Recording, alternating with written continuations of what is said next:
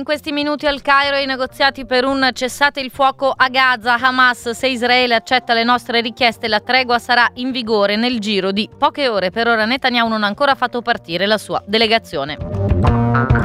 Nel Mar Rosso, primo attacco degli Houthi a una nave militare italiana è la Duilio che ha risposto distruggendo un drone. Intanto le armi italiane continuano a rifornire Israele. Dopo il 7 ottobre il governo ha sospeso le nuove licenze ma in questi mesi i contratti già in essere hanno garantito a Tel Aviv forniture per centinaia di migliaia di euro in armamenti. Immigrazione, una piccola imbarcazione si è ribaltata nel canale della Manica subito dopo la partenza dalle coste francesi. Una bambina di 7 anni è morta.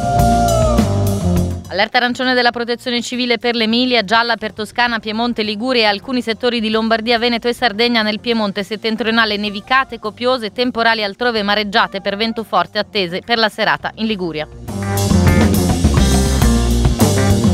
Le 13 e 2 minuti, Popolare Network, buongiorno ascoltatori e ascoltatrici, il giornale radio. Cominciamo con la crisi in Medio Oriente, dovrebbero cominciare proprio in questi minuti al Cairo i negoziati per un cessate il fuoco, lo dicono alcuni media locali, ripresi anche dai media israeliani. Questi sono giorni probabilmente decisivi per un'eventuale intesa tra Hamas e il governo Netanyahu. Nel frattempo il conflitto continua. Stamattina un bombardamento israeliano avrebbe colpito anche un convoglio umanitario ad Deir al-Bala nel centro della striscia facendo almeno otto morti, così scrive Al Jazeera. Dicevamo giorni molto importanti dal punto di vista diplomatico. In studio mi ha raggiunto Emanuele Valenti. Sì, al Cairo il primo incontro sarà tra Hamas e servizi egiziani, al Cairo ci sono anche Stati Uniti e Qatar, la delegazione israeliana, sentivamo nei titoli, non è ancora partita e questa è appunto è una delle questioni. Israele vuole prima avere una lista degli ostaggi che Hamas è disposta a rilasciare, dovrebbe liberare innanzitutto gli ostaggi in condizioni fisiche più critiche, sono stati definiti fragili. Il governo Netanyahu vuole comunque una lista precisa di tutti gli ostaggi, vivi o morti, e solo in quel momento tornerà al tavolo del negoziato. Ricordiamo che un eventuale accordo porterebbe anche alla liberazione di alcuni detenuti palestinesi, il tutto probabilmente durante un cessato il fuoco di almeno sei settimane, durante il quale, ovviamente nella migliore delle ipotesi, le parti proveranno poi a negoziare un cessato il fuoco definitivo. Funzionari dell'amministrazione Biden già la notte scorsa, citati dai media americani, eh, parlavano di una trattativa a buon punto, gli egiziani però hanno precisato come ci siano ancora diverse questioni da sistemare. Membri di Hamas, citati dall'agenzia France Press e dai media egiziani, hanno detto che se Israele accetta le sue richieste ci sarà una tregua nel giro di poco, 24 o 48 ore. Tra le richieste l'invio di aiuti umanitari, il ritorno dei civili nel nord della striscia e il ritiro delle truppe israeliane, che ovviamente è il punto più critico. È chiaro quindi che per un'intesa andrà raggiunta una posizione di grande compromesso. Diana. Grazie a Emanuele Valenti, la tensione rimane costante e alta anche in Cisgiordania. Nelle ultime ore c'è stata un'altra vittima palestinese durante il Ramadan dal 10 marzo. Sarà anche limitato ulteriormente l'accesso alla moschea di Al-Aqsa a Gerusalemme Est. Ilaria Masieri la delegata di Terre des Hommes Italia nei territori palestinesi. È una situazione di tensione altissima, noi siamo estremamente preoccupati. Dal 7 ottobre sono ormai abbondantemente sopra i 400 i palestinesi uccisi, tra cui oltre 100 bambini e bambine. Eh, I posti di blocco militari sono ovunque e gli attacchi dei coloni eh, si susseguono ad una frequenza difficile anche da, da registrare. Eh, le restrizioni ehm, prospettate durante il mese di Ramadan non faranno altro che aumentare enormemente la tensione in una situazione che è ad, ad, oggi estremamente militarizzata, in cui ehm, i palestinesi vengono arrestati anche eh, per aver eh, postato qualcosa sui social. E quello a cui noi stiamo eh, assistendo è una gasificazione della West Bank, no? si inizia ad usare questo termine perché i posti di blocco creano dei bantustan tra i quali le persone non riescono a spostarsi. Ci sono eh, oltre 750.000 coloni israeliani tra Gerusalemme e la Cisgiordania che sono prevalentemente armati, che si muovono spesso scortati dall'esercito e che godono so- di una sostanziale impunità. Da tempo chiediamo alla comunità internazionale di prendere una posizione che sia una posizione di rispetto del diritto internazionale, di rispetto dei diritti di tutte le persone che in quel territorio vivono, ma continuiamo a vedere che questo non accade. I diritti in Palestina sono diventati privilegio di alcuni. Gli attacchi terroristici degli Houthi sono una grave violazione del diritto internazionale, un attentato alla sicurezza dei traffici marittimi da cui dipende la nostra economia, così dice stamattina in un'intervista il ministro della difesa Guido Crosetto a proposito dell'impegno eh, della nave della Marina Militare eh, Caio Duilio eh, nell'area attaccata ieri sera per la prima volta eh, dai ribelli Houthi. La Duilio dovrebbe assumere il comando tattico della missione europea Aspides. Manca ancora il voto del Parlamento italiano, però l'iter di approvazione alla Camera dovrebbe iniziare martedì. Gli attacchi dei ribelli Houthi sono una delle tessere del puzzle del conflitto in Medio Oriente.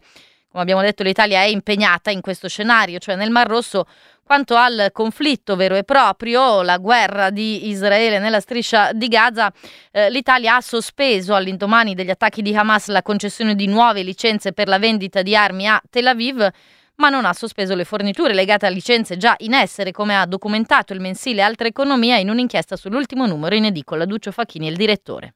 Il governo italiano ha assicurato e promesso in più occasioni pubbliche, anche in Parlamento, di avere bloccato, cito testualmente, o sospeso, rispettivamente i ministri Tajani e Crosetto, l'esportazione di armi verso Israele.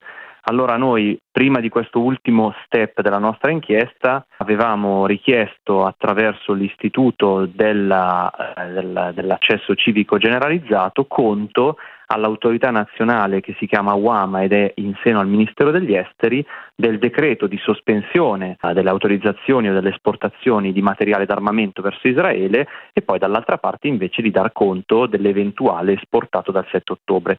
La UAMA ha risposto picche all'istanza opponendo ragioni diplomatiche, opponendo ragioni di interessi militari nonché degli interessi economici delle imprese coinvolte. Dopodiché però c'è l'Istat che aggiorna le statistiche del commercio estero e che sono quelle statistiche che vanno a fotografare gli interscambi commerciali che l'Italia ha con tutti i paesi del mondo e tra le categorie merceologiche che l'Istat fotografa c'è proprio anche la categoria merceologica armi e munizioni. Il mese di novembre che è tutto dentro a bombardamenti iniziati sulla striscia di Gaza vengono fuori più di 500.000 euro di, di, di, armi e munizioni esportate dall'Italia verso Israele. Quando il governo italiano si deciderà a fare chiarezza continuare a fare come stanno facendo, cioè dichiarare a caso, eh, salvo poi essere smentiti dai numeri, non aiuta. Sostegno all'Ucraina, lavoro, transizione ecologica. Si è concluso a Roma il congresso del Partito Socialista Europeo. Sul palco si sono alternati i leader dei vari partiti eh, nazionali del gruppo, da Scholz a Costa, Sanchez. Su questi due giorni, sui temi che sono emersi, abbiamo chiesto una valutazione, un commento al politologo Carlo Galli. C'è stata una bella messa in scena, una bella eh, narrazione, è stata fatta passare con eh, buona capacità appunto narrativa. L'idea che l'Europa eh, ha ancora un proprio nucleo fondativo socialdemocratico, il fatto che in questo incontro romano fossero poi dei capi di governo dimostra che ciò è anche vero. Ecco, questo nucleo fondativo socialdemocratico come non capitava da molto tempo si è presentato in una postura estremamente critica nei confronti del, della nuova forma del capitalismo, di quel neoliberismo che ormai da 40 anni tiene il campo come paradigma sociale, economico e in parte anche politico, verso il quale la socialdemocrazia si era molto pericolosamente eh, spinta e al tempo stesso c'è stata una eh, forte assunzione di responsabilità nei confronti della vicenda ucraina, cioè le socialdemocrazie europee hanno lasciato cadere dubbi e perplessità e si sono orientate verso una politica diciamo di grande fermezza sia per quanto riguarda il conflitto ucraino sia per quanto riguarda i rapporti con la Russia nella riunione è stato presentato anche il manifesto verso le elezioni europee, annunciato il candidato socialista alla commissione, è un lussemburghese, si chiama Nicola Smith, è commissario uscente al lavoro. Abbiamo chiesto un ritratto a Pier Virginio D'Astoli, presidente del Movimento Italia, eh, Europeo Italia.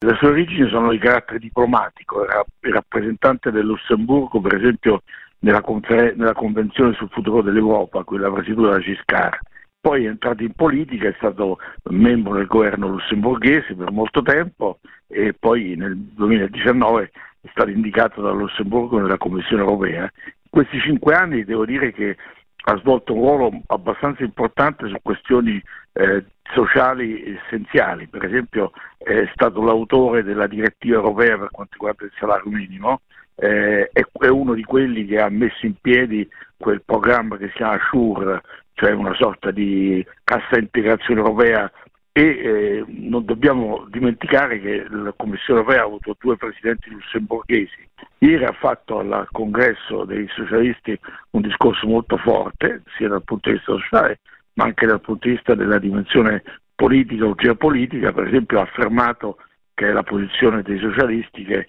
non è eh, immaginabile che i socialisti possano condividere l'idea di una maggioranza che si estenda anche ai nazionalisti, del, non soltanto quelli di identità e democrazia, cioè quelli dove siede la Lega e l'AfD tedesca, ma anche quelli eh, di conservatori e riformisti, cioè quelli dove siede Fratelli d'Italia, eh, Vox e dove potrebbe entrare anche adesso Zemmour e anche Orban.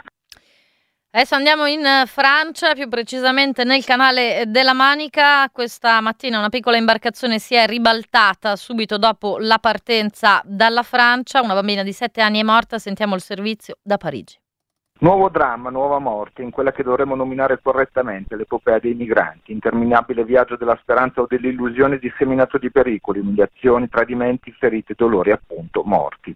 In un succinto comunicato la prefettura del Dipartimento del Nord della Francia ha annunciato che questa mattina all'alba nelle acque del canale di Botten che sfocia nel mare del nord, una piccola imbarcazione con 16 persone a bordo ha fatto naufragio. Allertati da un abitante, i soccorsi sono riusciti a salvare 15 dei 16 migranti, tra cui una maggioranza di minorenni, ma una bambina di 7 anni è morta annegata. I genitori, con altri tre bimbi, sono ricoverati all'ospedale di Dunkerque, così come altri 5 degli occupanti del barchino, che secondo una prima ricostruzione dei soccorritori, pompieri e gendarmeria si sarebbe ribaltato perché è stracarico e incapace di trasportare 16 persone. Nessuna precisione della prefettura sulla nazionalità dei migranti che tentavano di raggiungere la Gran Bretagna attraversando la Manica. Ennesimo tragico tributo all'epopea, l'ultimo nelle stesse acque appena qualche giorno fa, il 28 febbraio, un giovane turco di 22 anni a largo di Calais e due suoi compagni dati per dispersi in mare. Da Parigi Francesco Giorgini per Popolare Network. La guerra in Ucraina sono diventate 10 le vittime del bombardamento di ieri su Odessa. Stamattina sono stati estratti dalle macerie i corpi di una donna e di un bambino di 8 anni. Zelensky ha chiesto all'Occidente nuove armi per sistemi di difesa. Mosca intanto ha ammesso un attacco ucraino con droni la notte scorsa sulla Crimea, dicendo di averne intercettati quasi 40. Testimoni sul posto hanno parlato di circa 15 esplosioni vicino a un deposito di carburante. Per alcune ore è stato anche chiuso il ponte sullo stretto di Kerch. In Pakistan, a un mese dalle elezioni, il Parlamento ha votato Shehbaz Sharif come primo ministro. Per lui si tratta del secondo mandato. La famiglia Sharif è una delle più potenti del paese ha già espresso in passato anche altri capi di governo. Il voto terrà all'opposizione i deputati fedeli all'ex primo ministro Imran Khan in carcere da agosto. I suoi sostenitori, eletti come indipendenti, hanno la maggioranza relativa dell'Assemblea nazionale. Questa è anche la settimana delle elezioni per il Parlamento e per il Consiglio degli esperti in Iran, un paese molto importante per le dinamiche geopolitiche in Medio Oriente. L'importanza del voto in sé è relativa, ma la dinamica fornisce alcune indicazioni interessanti sugli equilibri interni e sulla tenuta del regime. Sentiamo il servizio di Farian Sabai. Come previsto nelle elezioni iraniane di venerdì, l'affluenza alle urne è stata la più bassa di sempre.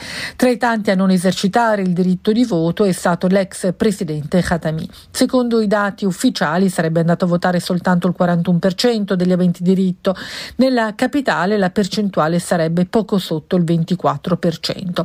Secondo gli oppositori l'affluenza sarebbe ancora più bassa, attorno al 30%. Gli iraniani sono convinti di non poter cambiare le cose con il voto, anche perché tra i candidati non c'erano moderati e riformatori. L'ex presidente moderato Rouhani è stato escluso dalla corsa elettorale per l'Assemblea degli esperti, assemblea che sarà in carica per i prossimi otto anni e quindi sceglierà probabilmente il prossimo leader supremo.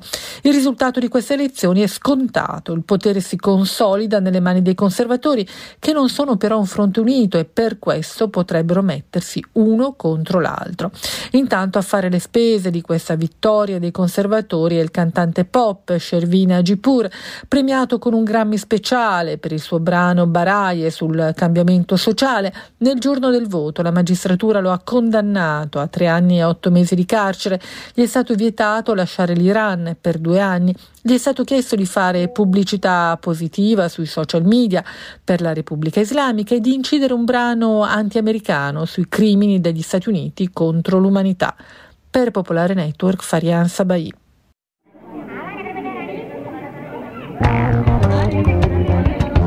Lo sguardo al tempo piove oggi sulle regioni settentrionali, in particolare sulle regioni di nord-ovest, allerta arancione della protezione civile in Emilia-Romagna, gialla in Toscana, Piemonte, Liguria e anche in alcuni settori di Lombardia, Veneto e Sardegna. Nel Piemonte settentrionale è in corso una nevicata molto copiosa, sulle altre zone le precipitazioni assumono il carattere di temporali mareggiate per il vento forte sono attese in serata in Liguria. Le 13.17 minuti è tutto per questa edizione in studio Diana Santini, in redazione anche Emanuele Valenti. A tutti voi grazie per l'ascolto, le notizie tornano alle 15.30. Buona giornata.